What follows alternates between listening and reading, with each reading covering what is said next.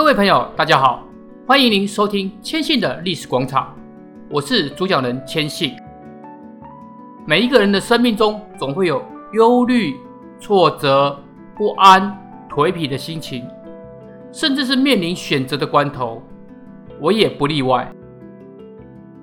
在多不胜数的心灵鸡汤与励志课程，甚至是正面能量都四处满溢的现代，或许解答是在自己。正确的说，是在自己的眼前，那就是历史。俗话说，世界上已经没有新鲜事，这句话一点都没错。我们经历的历史上一定有人经历过差不多的事情，只是形式跟时代不一样而已。谦信也不是什么心灵导师，只是一个爱说故事的人。但是希望某天某地的某人。会因为我的某段节目有所启发，甚至是改变原来负面的想法，又或者是面临犹疑不定的关头，能够下定决心决断，这对我来说就是最大的荣耀了。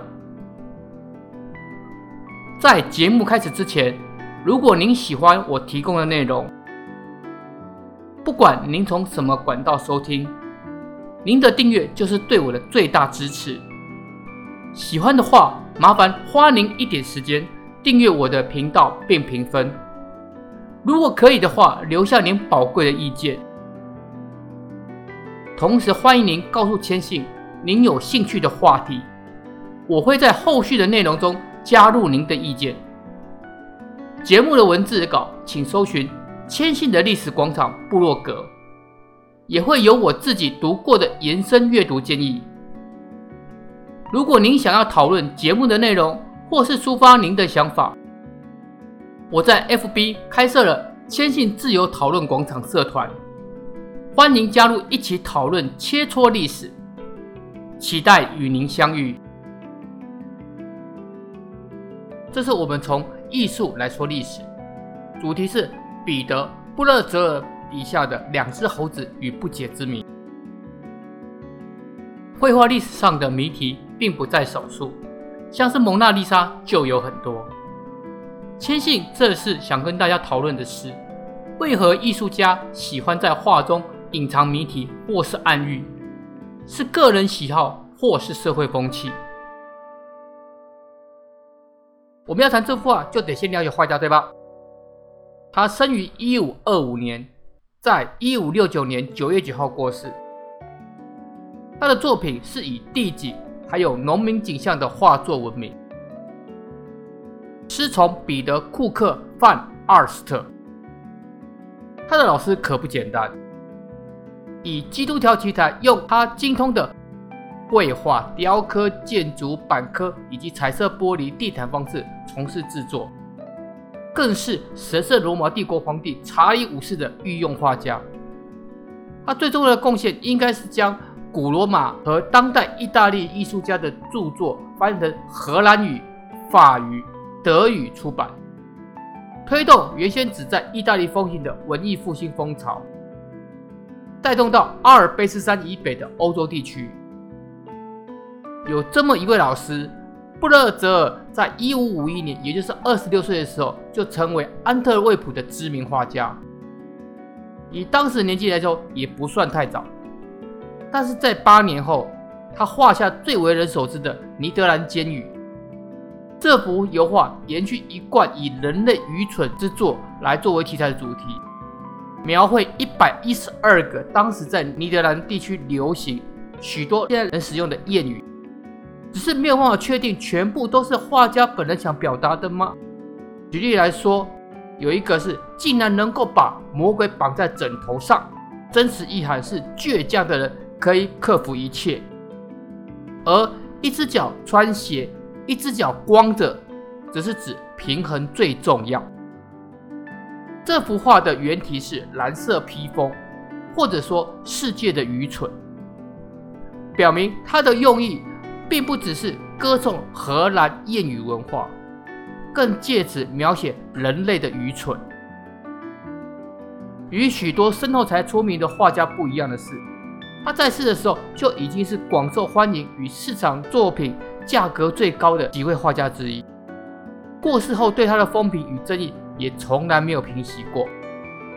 从新博斯 （New Boss） 这里指的是杰洛姆斯·波西，他的画中充满着浓厚的象征隐喻，还有农夫布勒泽尔、人文主义者、道德家，或是基督教画家，乃至于讽刺家、社会评论家。我们这样可以说，他的作品就像是镜，对于观众，对此时。此地迷人的，甚至令人不安的映照。好，那么我们来说今天的主题：两只猴子。布勒泽尔在一五九二年所创作的油画，原名《Two Monkey》的作品，可能是他现存作品最小、题材最直白的一幅。毕竟与他其他的作品都是大型而有精致的农民像画来说，画中人物的活动都有其寓意存在。就像前面的我们所提到的尼德兰监狱一般，画作本身，请大家上网搜寻就可以找到原画。在这里，千信就稍微描述一下画面。最前景是一对颈部有白毛的猴子，被锁在一个昏暗的拱门下的金属搭扣上。在这对倒霉的动物背后，发光的薄雾从下面的港口升起。模糊荷德兰港口城市安特卫普教堂尖塔林立的天际线，就好像是一个朦胧的梦。两只猴子头顶红色的白眉猴瞪着我们，眼睛睁大像个碟子，咧嘴笑着；而另一只则半扭着身子，扭曲的沮丧蹲着，像是被目光吓了一跳。囚禁两只猴子狭小的凹室，散落着空荡荡的果壳碎片。这个空间一度将我们画外居住的真实世界与远处召唤的理想世界相连接，随即又将其分开。如果您是第一次看到这幅画，可能会觉得没有什么特异点，也许会是画家在港口观察的写生。也或者会去注意到，十六世纪安特卫普港口出现原本栖息于非洲西海岸的机器生物，被画家所描绘。如果这是当时代一般的画家，或许你我的观察会是对。不过，这幅画创作者是当时擅长将日常生活中观察转化为有复杂寓意与影像的艺术家。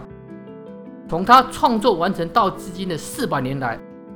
许多的美术专家、美术研究者，无不想从中寻找他隐藏在画中的想法。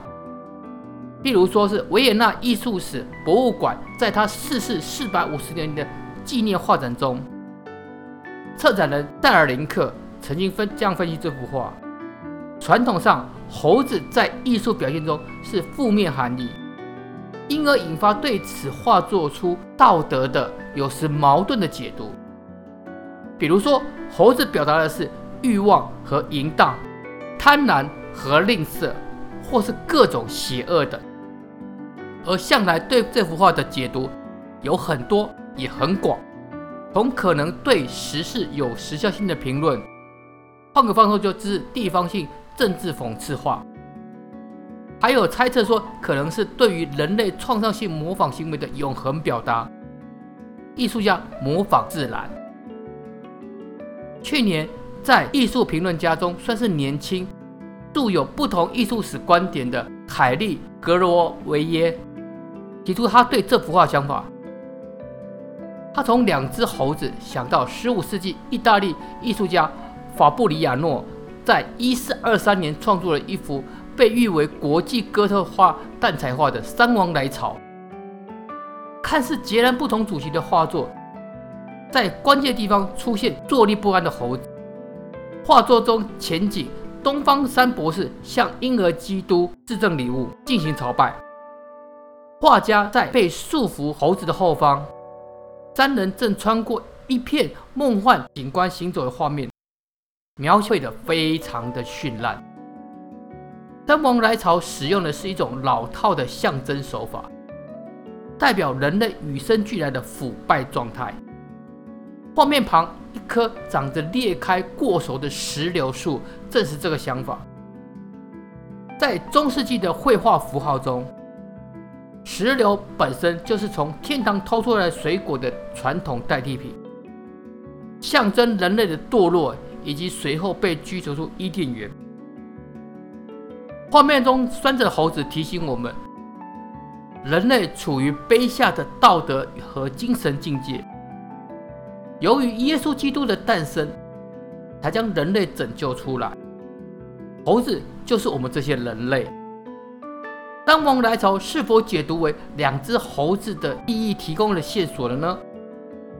事实上，二十多岁的布勒泽曾经游历过意大利。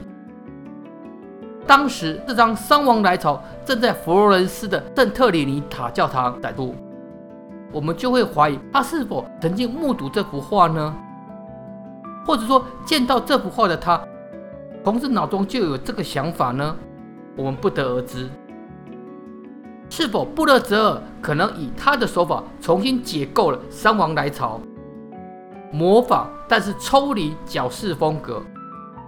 凸显最为核心的谦卑，而凯利假设画家是想提出提醒人们，阻隔在我们人类与我们居住的绚烂多彩世界之间的，是我们加诸于自己与他人身上的束缚与桎梏。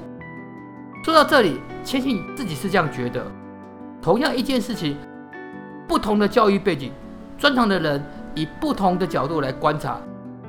就会有不同的观感、想法，更何况连作者都没有留下蛛丝马迹的线索，各说各话的话，只会继续下去。除非哪天我们发明了时光机，回到过去询问作者。作为观赏的我们，还是维持尽量欣赏画作的立场，会比较轻松。您说是吗？